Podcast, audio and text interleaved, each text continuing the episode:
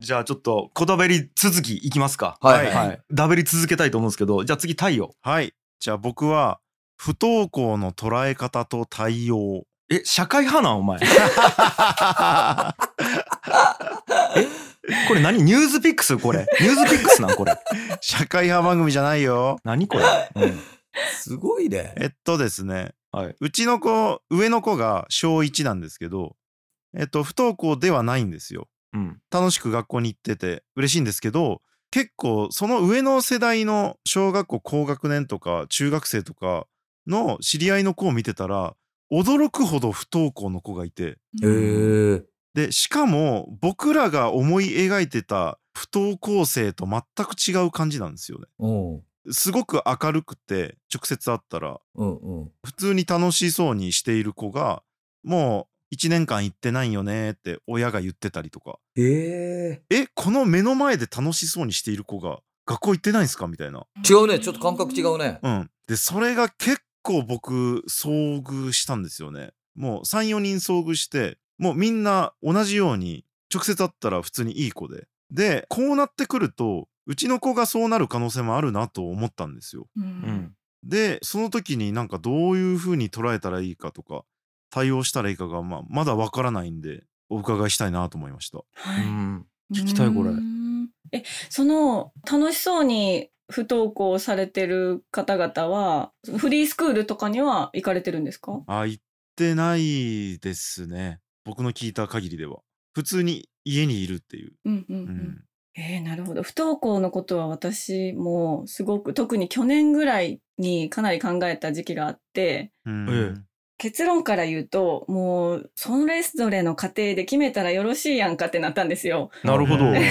なったのは、はい。本当にいろいろ今フリースクールがあったりとか不登校の子たちだけが集うなんかオンラインのコミュニティがあったりとかいろいろ、うんあの民間でも国がやってることでもいろいろあってで、まあ、どれが正解とかじゃもちろんないと思うんですよね。だけどあの我が家も去年の今頃かな長女がちょっと学校に行き渋るようになってで結局今はもう行くようになったんですけど、うん。いろいろ考えて、その、長女が生きしぶりになるまでは、別に不登校って悪いこと、悪いことじゃないっていうか、まあ勉強は家でもできるしとか、他に習い事をあのやらせたらいいしとかって、すごい前向きに思ってたんですよ。前向きに考えてたんですね、不登校のことを。うんだけど、いざそれが自分の子供ってなった時に、あれだけ前向きに考えてたことが全く前向きに考えられなくなって、う。うんん。で、それって多分頭で不登校でも大丈夫だよねって思ってたことと、こう私のこう心がついていかなかったというか、あるねそういうこと。はっていうのがいはいあはい。るなーって、すっごいそこで葛藤したんですよね。う。うんだからもう自分がどうしたいのか、どうしてほしいのか、どうなってほしいのかが本当にわからなくなっちゃって、で、もう行ってきなよっていう時もあれば、もう送っていくからとかいうこともあれば、でもそれでも行きたくないとかってわーってなって感触を起こしてるっていうこともあれば、うん。でもどうしたらいいんやろみたいな。しかも私子育てのチャンネルやってるから、こんなめちゃくちゃ綺麗事言ってるけど、家こんな感じなんですけど、みたいな、そのなんかギャップとかもあって、ああ、なるほうど。わうんそう、すっごいそれで、こう悩んでいたというか、まあどうしていいのかわからないっていうことがあったんですよね。うんで、その、時に、いろいろ情報収集して、こんなフリースクールがあります。ここだったら車で送っていけそうなところがありますとか、で、まあ価格はこれぐらいですとか調べたんですけど、その上で私がどうしたいかって考えた時に、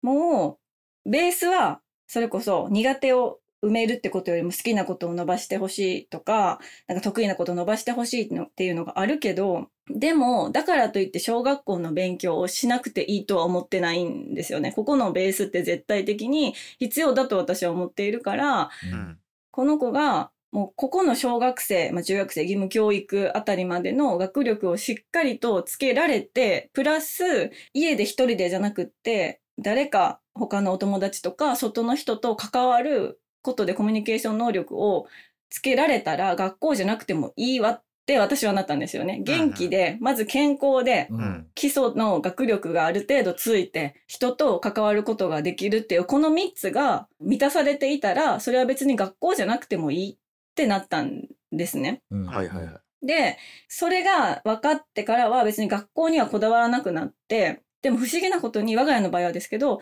こだわらなくなった瞬間ぐらいから学校行くようになったんですよ。わおだからもう何が起きたのって思っ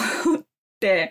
でもいろいろありますけど、細かいこと、朝起きられないって言ってたのが、じゃあもう起きて着替えるのめんどくさいんやったら次の日の服着て寝たらいいんちゃうんとか、いろいろやってみて、いろいろいろいろやってみて、話もいろいろしてみて、なんか一緒にお昼ご飯とか行って、話したりとかいろいろいろいろしてみて、でもなんか私が決めたというか、なんでしょう、学校じゃなくても別にいいよってなっ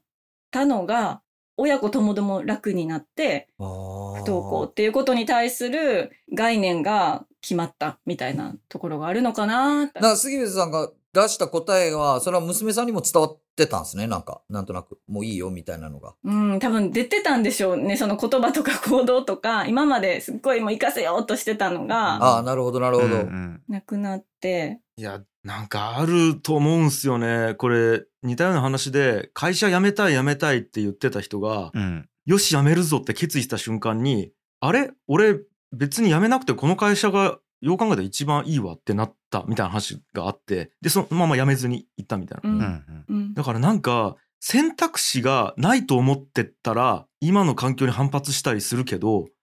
選択肢があると思った瞬間にあれいざ学校行かないで他の人生よりもよう考えたら今まあまあいいやんって思うみたいなことってある気はしてるんですよね。うんそうね。だから多分選べない時って選べないことに対する反発があるような気がしていて、うんううんんそうですねはいだから学校行かないっていう選択肢がないからなんていうんですかねそれに対して学校行かないって言ってるかもしれないなと思ったんですよねううんんだから実は学校が嫌なんじゃなくて自分の人生が限定されるみたいなことが嫌みたいな可能性もあるなと思ったっすなんかううんはいえ、そもそもで太陽に聞きたいんやけどさ、うんそれさ、その不登校な理由っていうのはさ、え、そのいじめとかじゃないんじゃないんですよそこが、まず一個、驚きなんよね、俺からしたら。うんうんうわこれはうん。これ完全に俺から見るあれね、まあ、認識なんやけどうん。前までは登校拒否っていう言葉やったのよ不登校っち、うん。うんでそれを、えっとなるべく使わないようにしましょうっつって不登校になってったよね、まあ、つまり、えっと登校しないことが悪いことだっていう、まあ、まず言葉のイメージから変えていきましょうみたいなことそうね、そうね。うんうん。つうことは逆に言うと我々が子どもの頃は登校しないといけなかったの絶対にうん。うんそうね。だから正直俺らも学校行きたくない日あったろあったあった。楽勝だったよ。そなんか、電車に乗ってさ、学校行かんで、なんかあの、C 公園の方まで行ったりとかしてたもんねう。それは俺らねうんそうしよったもんね。うん。で小倉行ってマック食って学校行かんで帰ってくるみたいなしよったやん俺 みらたいなしてたしね。うんう んまあしよったんですようんでうんこれって多分怒られてたと思うんですようんでそれって俺らがじゃあ学校行きたくなくて嫌いでいじめられてるからやってるかじゃなくてさなんとなく今日だりーみたいな感じだったやんそううんね。うんそう、うんで例えば前日夜中まで映画見すぎて今日朝起きるのだりーから行きたくねみたいなことあるし前日に友達と喧嘩してで今日罰が悪いから行きたくねみたいなことって普通にあったと思うよねうんあるね。だけどそういう時に学校行かないが悪いことやから頑張っていくっていうことを普通にやってたんですよ多分俺らってしよったねうん。しよったでも、今登校拒否がそんなに悪いと決めつけるのは良くないみたいなことになってるからそれでも行かないって言ったらそれを尊重するみたいなことになってったと思うよねうんうんわかるかなそうね尊重されるんや。行かないことが、もう今。そう不登校なりやすい状態ではあるよねそう前日夜中まで映画見すぎて今日行きたくねえっつって絶対学校行きたくねえっつったら親も認めざるを得ないみたいなことがあると思うよね多分うん行かない権利みたいなもんもあるみたいなことか。なんか。そうそうそうそうちなみに僕ガンガン休んでましたからねうんもう中学校高校でもうそれも不登校っていう名前がつけばなんか俺不登校だからって言ってたと思うんですけどうんうん。なんかそういう名前はつけられてなかったんでまあちょっと休んでしまったけど次の日行くかみたいなそうよねなんか妥協案になってたんですよね。でまあそれはそれで助かりましたけどね。うんそうだからうんその学校に行かないことが許さないといけないことに社会がなってったから我々の時やったらいやいや言ってたのがいやいや行くみたいなことがなくなってるだけだから不登校増えてるんじゃないかなっていうなるほどね。それも全然ありますね多分。これ甘やかし甘やかせみたいなところにもつながりますよねう。んああそうかもうんだからって言って子供たちがいいように好きなようにもう眠たいからいかんってなったら必要な知識とかも積み,、ね、積み上がっていかないしそう、うんうんだからそこのこちら側のスタンスをこう明確にしておいてしかもそれを子供たちとすり合わせとくっていうのはすごい大事じゃないかなって今思いました。いやめちゃくちゃそうなんですようんだか、らやっぱり行きたくないって言ってても行かせないといけないことも多分あるやろうしううんんうんで絶対に行かないといけないと思ってても明らかに子供の様子がおかしかったら行かせないみたいなこともあると思うから結構これ瞬間瞬間個別対応するしかないかもなみたいな感じなんですよね。そうっすねはいだから不登校である不登校でないみたいなものではなくて今日行くか行かないかみたいなうん、うんそうねのはある気がする。うんねやっぱ勢いで決めてしまったことで、まあ、例えばあの運動会出たくないとかもそれとはつながると思うんですけどあー運動会出たくないって思ったらじゃあ出なかったらいいってなったらやっぱり後悔するケースが多いと思うんですよね単純に。そうねうん、まあ本当に出なくてよかったわって一生思う場合もあるかもしれないですけどやっぱ大体の場合後悔するからやっぱ難しいですよね。そうだよね。むずいこの問題。そのなんか嫌って思ってるその中身をこう細分化させるのもすごい大事だなと思っててそうっすね、うんうんそうっすまさにそれや。うんこれが初めてのことだからやったことがなくてどうなるかわからないからちょっと怖いとかそれこそ幼稚園も初めてバスに乗るからこのバスどうなるかわからんから怖くて行きたくないっていう嫌なのか、うんうんうん、本当に行って園とか学校に行ってお友達と何かがあって嫌なことがあって人間関係ちょっと相性が悪くて嫌なのかって多分子供たちって嫌の一言にするんですけどその嫌の中身が何なのかっていうことが結あ構ー確かにマジでそうですね。それ本当にあるあの大人でもありますね。本当そうだ。うんうんあの僕夫婦間でありました もん。え太陽が嫌と思われてたっつうこと？つまり。いや違う違う違う違ううん 違う。 すり替えないで 話を。はいはい。えっと僕最近東京から長野に移住したんですけど妻があんまり移住したがらなかったんですよ。うん。でその理由がいろいろ紐解いてったらシンプルなことで妻の仕事部屋がなかったからっていう。おー。へーだから田舎なのが嫌とかあの東京が好きとかじゃなくて仕事部屋がないっていう理由だったっていうのが妻も気づいてなかったんですよ。へーなるほどねうんなんで嫌なんやろ私一の紐解いてったらそこが理由やったんや。で結局解決策のために増築したんですけど仕事部屋を作ったんですよ新たに。うんうんうん。するといやもうこれでよかったわバッチリって言って移住したんですよ。へえ。へー面白いだから大人がわからないぐらいだから子供ってその嫌な理由がわかるわけないなっていう。そうよね。うん大人でうもんあるもんね、よくそんなん。なんかう。ん、あるある。俺もようあるわ、そんなん。で結局、まあ、妻もうほんと移住してよかった最高って言ってるんですけど、うん。うん、なるほどな。そんな感じです。これでも中古とはでも結局むずいっつう結論になるね。要は、うん自分でもわからないからまず認識すらできてないものを言語化して大人に伝えるとか無理やから。そうね、あ親とか兄弟とか家族が分かるかというと分からないですよね。あ。ううんん。うん予想して当てれるかみたいなことがあるし。なんかそれで言うと結局語彙力ってなりません子供に必要なのって。ううんん語彙力というか自分の考えを自分の言葉で出せるぐらいのボキャブラリーがあるっていうのがそう。あー必要。すごく、まあ確かにそうっすね。確かにそうですねそれ。めちゃくちゃそうやしあと構造化とかも必要これはこういうことだみたいな物事を構造化して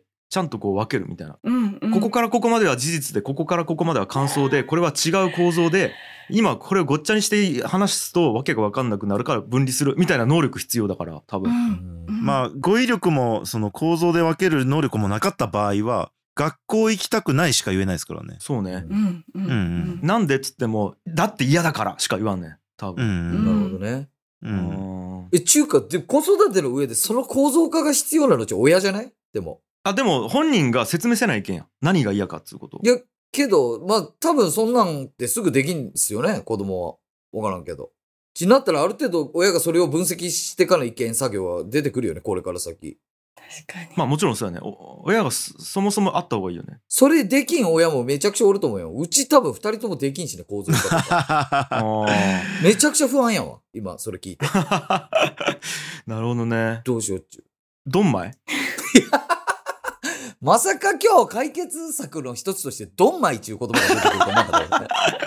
まあでもやっぱ観察をたくさんすることによってうん嫌でも気づくっちゅうのはあると思うよね。うん例えばやけど行く道の途中に蛇が出るから嫌だったみたいなさうんもう全く思いもよらないことかもしれないよ。そうね。うん、で子供はそれを気づいてない場合もあるかもしれないけどあんまりそれ恥ずかしいから言いたくないっていうこともあるだろうし。うんうんそれあるやろうな意外とあるもんね、言いたくない。恥ずかしい気。うん、まあありそうなケースとしてはトイレの台を毎日やってしまうその昼の時間に。ううんんうんでそれがからかわれるから嫌だった行きたくないとかって普通に言えないですよね恥ずかしくてう。んううんんでもそれが本当の理由かもしれないみたいな。うん確かに確かにうね。ん。まあだから明確に構造化して言語化して伝えるとかいう能力がなくても多分お互いずっと観察し続けることを努力するぐらいはできるんよね多分絶対、ううんんうん。万人が、すると気づくこともあるっていうう。ねん、確かに確かうに。ん。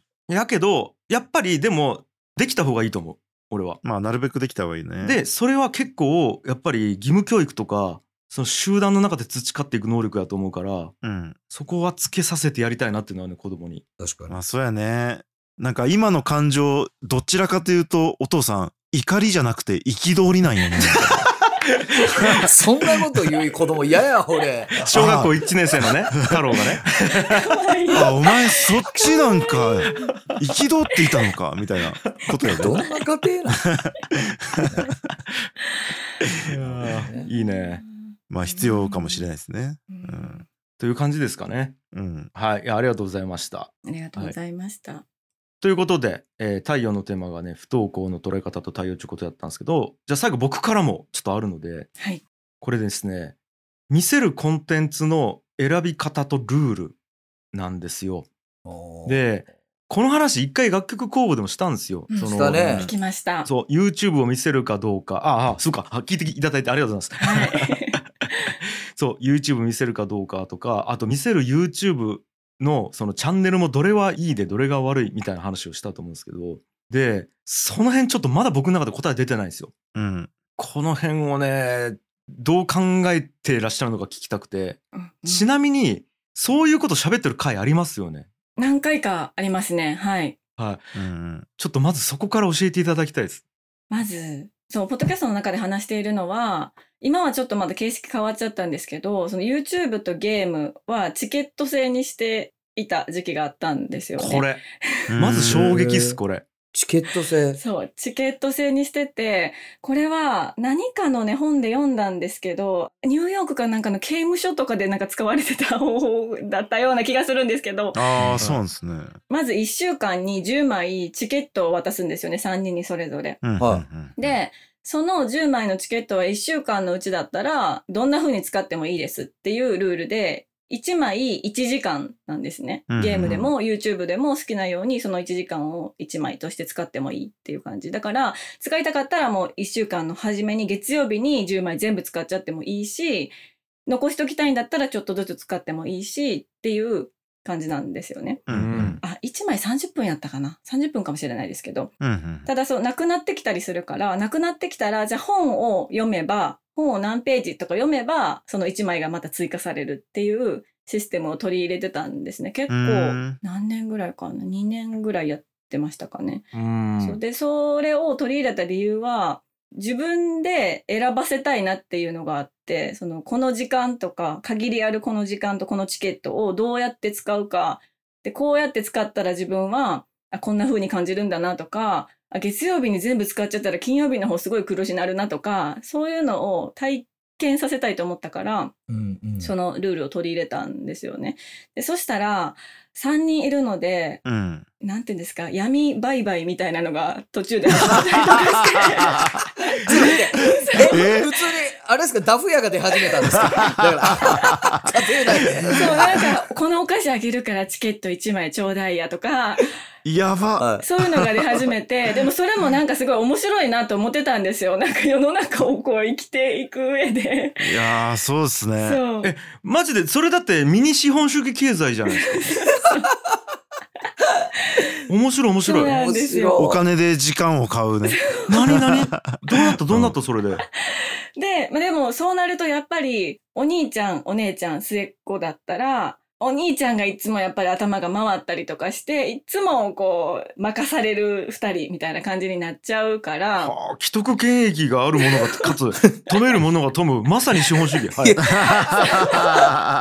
だからちょっとこれどうなみたいな感じになってったんですよねでもそれが12年生とかでまあそんなごちゃごちゃやりながらそれをやっていったんですけどたはだあ3年4年4年5年ってなった時にチケットをこちらが作っているっていうのもルール設定をしているからう、んうん。もうそもそもそういうのもなしで自分たちがもっと広い範囲でお決めるっていうことをこの4年生5年生ぐらいになってからし始めていておーそうだからこれこの時間までテレビ見てたら明日遅刻するよなとかだから寝坊したりとかも結構してるんですけどでもそれも本人たちがあやばいやばいみたいなもうこれ見すぎたら明日学校行かれへんってなって自分たちで消すように最近なってきたかなっていうのが、まあ、ルールの変更以降っすごっていうのがまず一個。はあまあ、細かく、そのマネジメントしなくても、大雑把にできるようになっていったみたいな感じです よね。なってきた、はい、それは多分年齢が上がってきたっていうこともあるのかなと思うんですけどそれがまずルールのチケット制から移行したっていうのが一つこれはすごいすごいですうね。ーんいやこれなんか会社で言うと最初は会社の給料上げるためにやってたのが徐々にそもそも自分のキャリアとかあとお客さんがどう思うかとかについて考え出して別に会社のためにやらなくても目的のためはこっちがいいよねみたいな感じでもっと大きな目的の本来の目的のために動き出したっていうことと同じだと思うんですよ。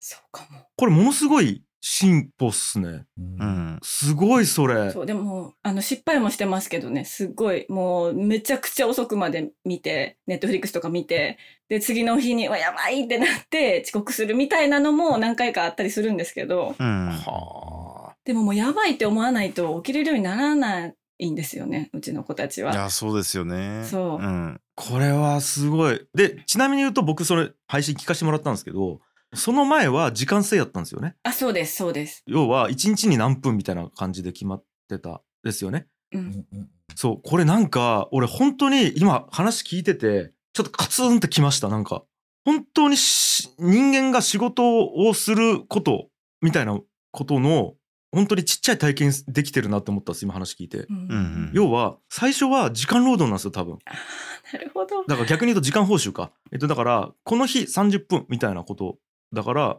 この時にやるみたいな感じなんですけど、その後にリソースの配分っていう概念を多分チケットによって作ったんですよ、多分。要はリソースが限られていて、で、それをどういう配分をすると一番自分が快適かっていう。だから、そのさっき言ったような月曜に全部使っちゃったら金曜は辛い。だから、後に取っとくのか、分散するのか、最初に使うのかっていうのを選択権を得れることによって、リソースの配分っていう概念が出てくるじゃないですか。うんこれで多分今やりたいやりたくないみたいな短絡的単発的な価値判断から1週間ををどう振る舞うかみたいなその時間軸が多分伸びるんですよね。うんうん。これって多分必要なことだと思うんですよ大人になって。そうですね。大人もね、老後どうするかとか、そうそうそう。 60代どうするかう、んみたいな感じで、タイム感が伸びていくもんね。そうそうそう。うん。でさらにじゃあさっきの例で言うとそのじゃあ1週間みたいなものじゃなくなってるんですよ最後には。その1週間のリソース配分どうするかっていうところからそもそも僕の時間を作ったり信用を高めたり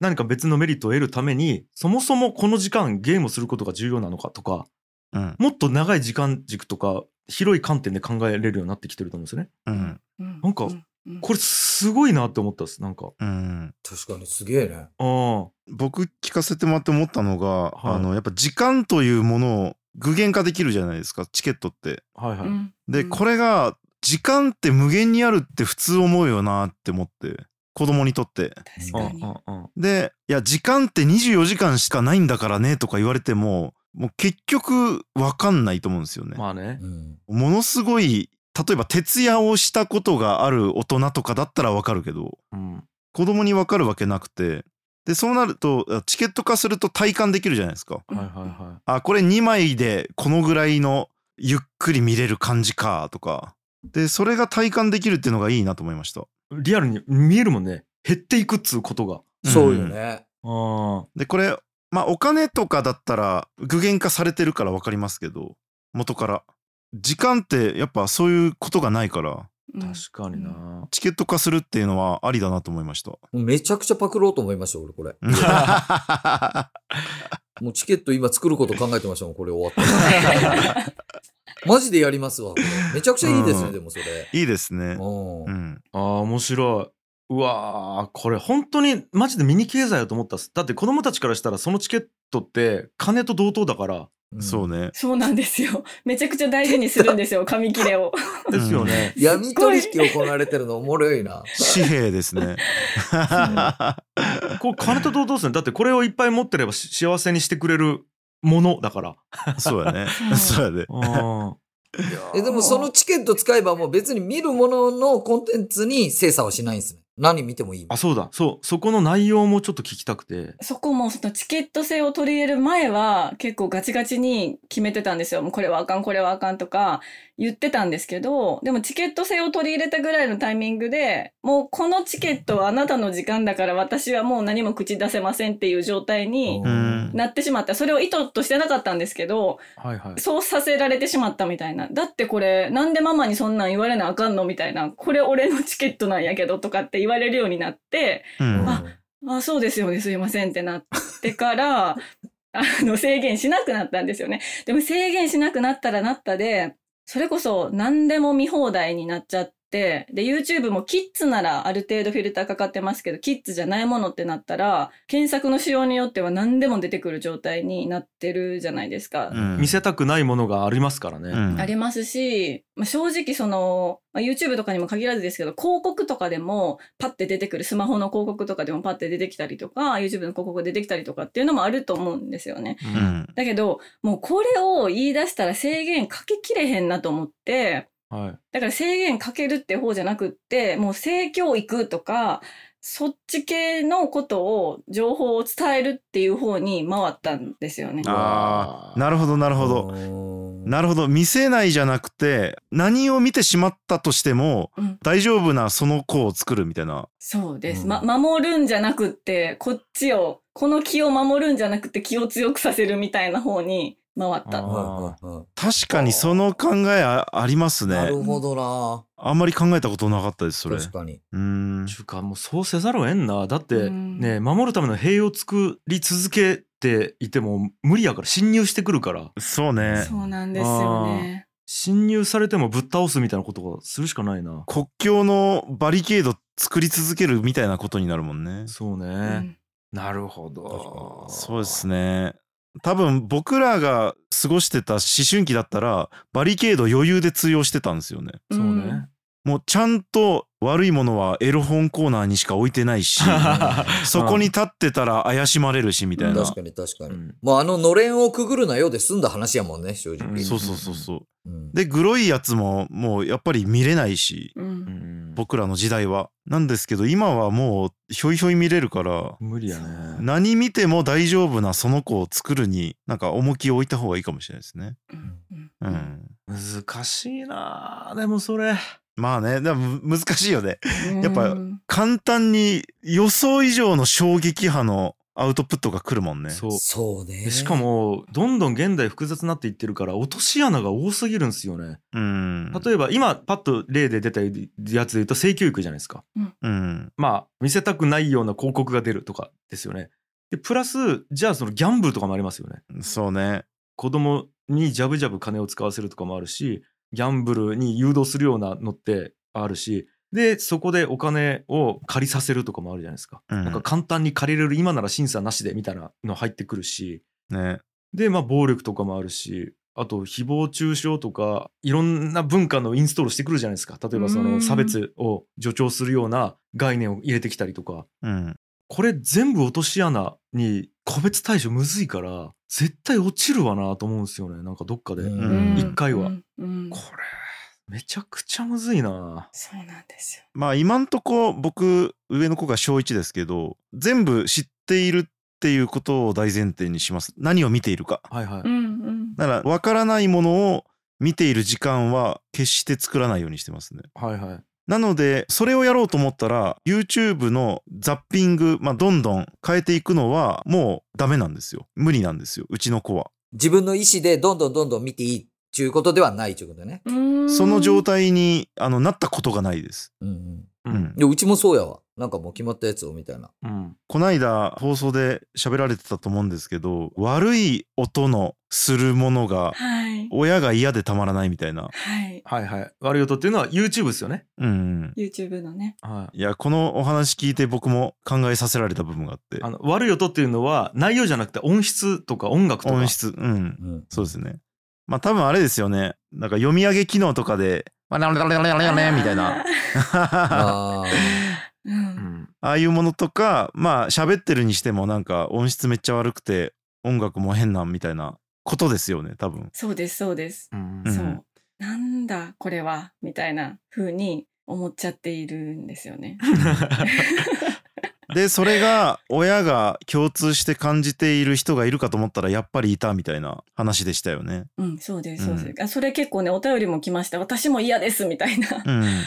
うん、感じで、やそれについて僕考えたんですよ。うんん僕の中での答えは音が悪いものは禁止します。 おーで僕あんまり親ってそんなに絶対旺盛じゃないからうんこれをやれとかこれするなとかって命令できないじゃないですか。うん現代は。なんですけどあえて僕が決めたのはそこはもう振りかざそうと思いました。なるほどうん、もうこれはもうなんていうか家庭関係を円満にするためのうーもんのとしてなんですけど、はいはいやっぱり音って公害みたいなところがあるんで、まあ、っていうのとまあ僕が音楽とか音の仕事してるのがあるのでやっぱりここは譲れないっていう部分なんですよね僕の中で。なるほどそれちょっとじゃあいいですか自分聞いてうん、まず部屋で勝手に一人で見る分にはいいわけそれも禁止あーっとあーいきなり難しくなってきたな。 ええ早くね。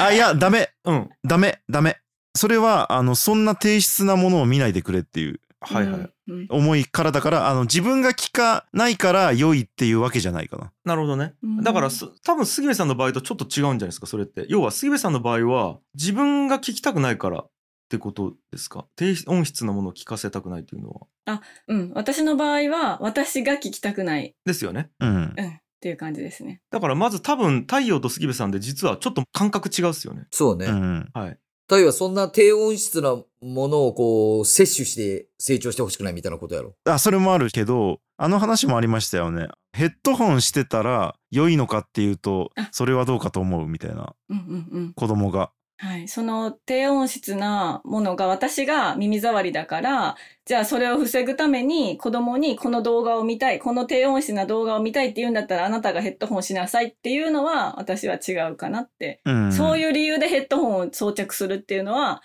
ちょっと嫌だなって思うっていううん、はいはいは話でしたね。いなるほどいやーあの僕まあ経験上というか一応音の仕事してるんで経験談なんですけどうんやっぱり良いコンテンツって音いいんですよね。うん。うんで良くないコンテンツ音悪いっていうのがあってでこれあまり話題に上がらないんですけどバロメーターみたいなところがあって映像もなんか企画も内容もしっかりしているまあ例えば「ドラえもん」のアニメとかって車で音だけ聞いてもめっちゃ良かったりしてうん音楽の入れ方からセリフから効果音から全部ハイクオリティだったりしてえなので僕的にはちゃんと作られてないものは音も悪いっていうバロメーターになってるんでー、うんうん。なんかそこもありますね理由としては。難しいねでも今のうち実はちゃんと作られているものは音がいいっちゅううん、必要十分条件的にはそうやん、えっと、ちゃんと作られているものならば音がいいやんじゃあ音がいいならばちゃんと作られているではないやんそうねうんだからそこが難しいとこではあるんやけどねそうそうそうそうそう現代は。必要十分じゃなくて必要条件やもんなそれうん、あごめんちょっと構造化してごめん高橋さうんん、うん、議論を構造化して申し訳ないいやいや、マジでその構造化されるのは本当困るんよ。正直やめてくれん。うんうんうん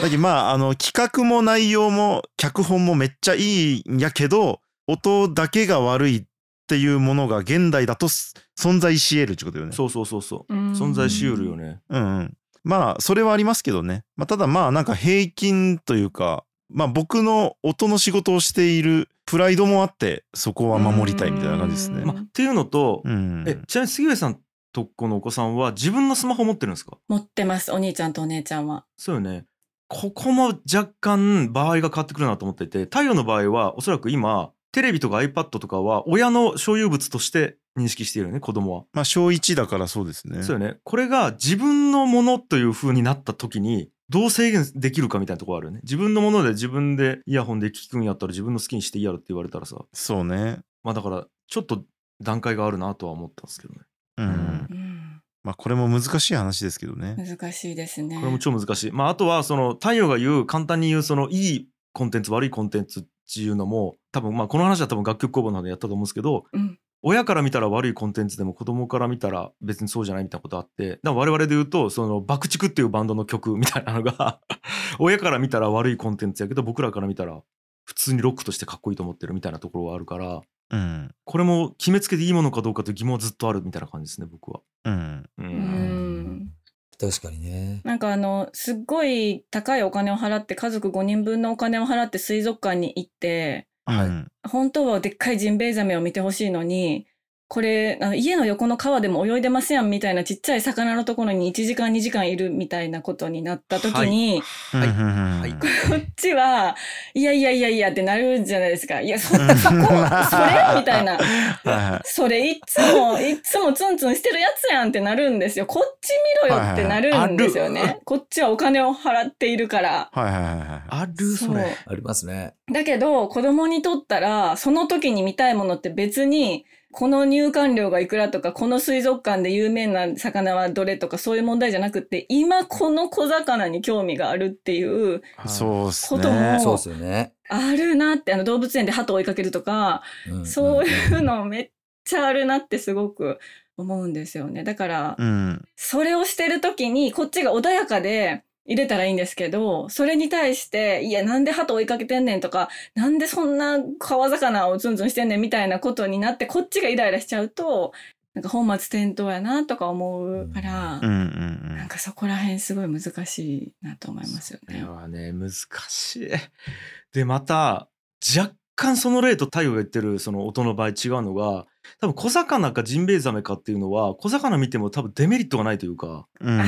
確かにただの好き嫌いの問題やからそうですね。うん。あじゃあ合成着色料の方がもしかしたら例えとしてはいいかもしれない。あはい、合成着色料がなくて料理人がめっちゃ頑張って作ってお大人から見たら超うまい食べ物と50円の合成着色料べったりのやつで言うとそれは後者を子供はうん求めるけどじゃあこれ許していいのかどうかみたいな、あ。うん。そうね。うん。はいここがもしかしたらちょっと簡単には答え出ないかもしれないですね、うん許す時もあっていいかもしれないしなんか、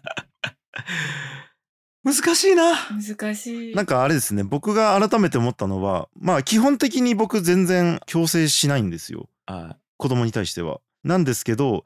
このカードだけは強制させるみたいなカードはで言うと、これだなっていうのを思ったっていう感じですね。それですいね。そうね、うん。で多分もう好き嫌いの話と思うこれううんん太陽が嫌いやから親としてお願いをオファーするみたいなうんそんな感じかな。ことなのかなと思いますけどねでそれはやっていいと思うちなみに俺は、うん。うんということですねうん。はいあ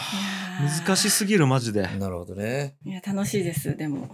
子育て難しすぎる難しすぎますね、本当に。いやー、うんという感じでした僕からうは、ん。はい。見せるコンテンツの選び方とルールっていう話ですあねりがとうございます。いやーどうすかちょっとまあ3人聞きましたけど多分まずそもそもその父か母かっていうので全然違うんじゃないかなと思っていてまあ確かに。僕ら3人とこれまた嫁連れてきてなんか質問させたら全然違うこと、俺も思いもよらんようなこと言いそうな気もするね、なんか。うんうん。ああそれで言うとなんか大丈夫ですかねこう母だったら普通に分かってる感覚を父だから分かってないみたいなことってなかったですか話聞いててそれは全然ないんですけど、ああよかった、でもやっぱりなんか、過ごして、家庭にも入れますけど、過ごしてる時間が長いか短いかみたいな差は確実にあるなと思ってて、ええ観察の話とかも出ましたけど、多分観察のもうそもそもの時間の量が接している時間が違うと違ってくるから、はいそうそうですっていね。うのはすごい思いましたね。うん。なんかそれがお父さんとお母さんの違いなんちゃうかなって話を聞いていて思いました。結局は。なるほどなるほどう。ん。じ性別の違いじゃなくてゃなくて、観察してる時間うのんうん、うん。差ってことですね。うん。だから、なんでわからへんねんってなるのも、いっぱい見てる方はいっぱい見てるからわかるんだけど、ね、ちょっとしか見てなかったらそれわからんやろっていううんうん。ところにつながっていきそうな気がしますね。これはねしかもそれ切なさもあるんですよねうん。なんというかしょうがない部分があるから結構うんそうっすね。そうそうそそうう。なんですよね。まあだからなんかうんもうそうであるものとお互いが認識しとくぐらいがちょうどいいのかなと思ったんですね。なんか、うんうん。はいそこに差があるっていうことを前提にしとかないと揉めるからいや、う本ん。当にそう。あこれはあの夫婦間の話ですね。はい、っはい。うん。ていうのを思ったしだから特に接する時間が少ない側かなまあ多分平均的には夫の方だと思うんですけどとか父の方かうな。ん。うん、は俺なんて分かってないやろうなって思い続けるみたいなのが大事やなと思ったですなんか その話で言うとうんうん うん。 という感じでちょっとあれ長すぎんひんあれで 何分経ったもう80分ぐらい喋ってますうわうわもうもう 多分ねこれね前半後半で分けることになると思いますけどこの中で、はい、なんですけどさらにこの後杉部さんの番組 の方であのママが自分を取り戻すラジオの方でもちょっとさらにこの続きとして後編をやっていきたいなと思うのでこれを聞いてる皆さんもねあのそっちに移動して続きを聞いていただければと思います。ということで一旦ここまでですかねはい。今日は本当にありがとうございましたあ。りがとうございました。ありがとうございましたありがとうございました。はい、ご興味ある方はですねママが自分を取り戻すラジオの方に移動していただければと思います、えー今回もお聞きくださいましてありがとうございました番組への感想は「ハッシュタグ愛の楽曲工房」をつけてツイートするか概要欄からフォームにてお送りください番組への投げ銭は概要欄のリンクからお願いしますそれでは皆さん来週も聞いてくださいバイバーイバイバーイ。バイバーイバイバーイ。イ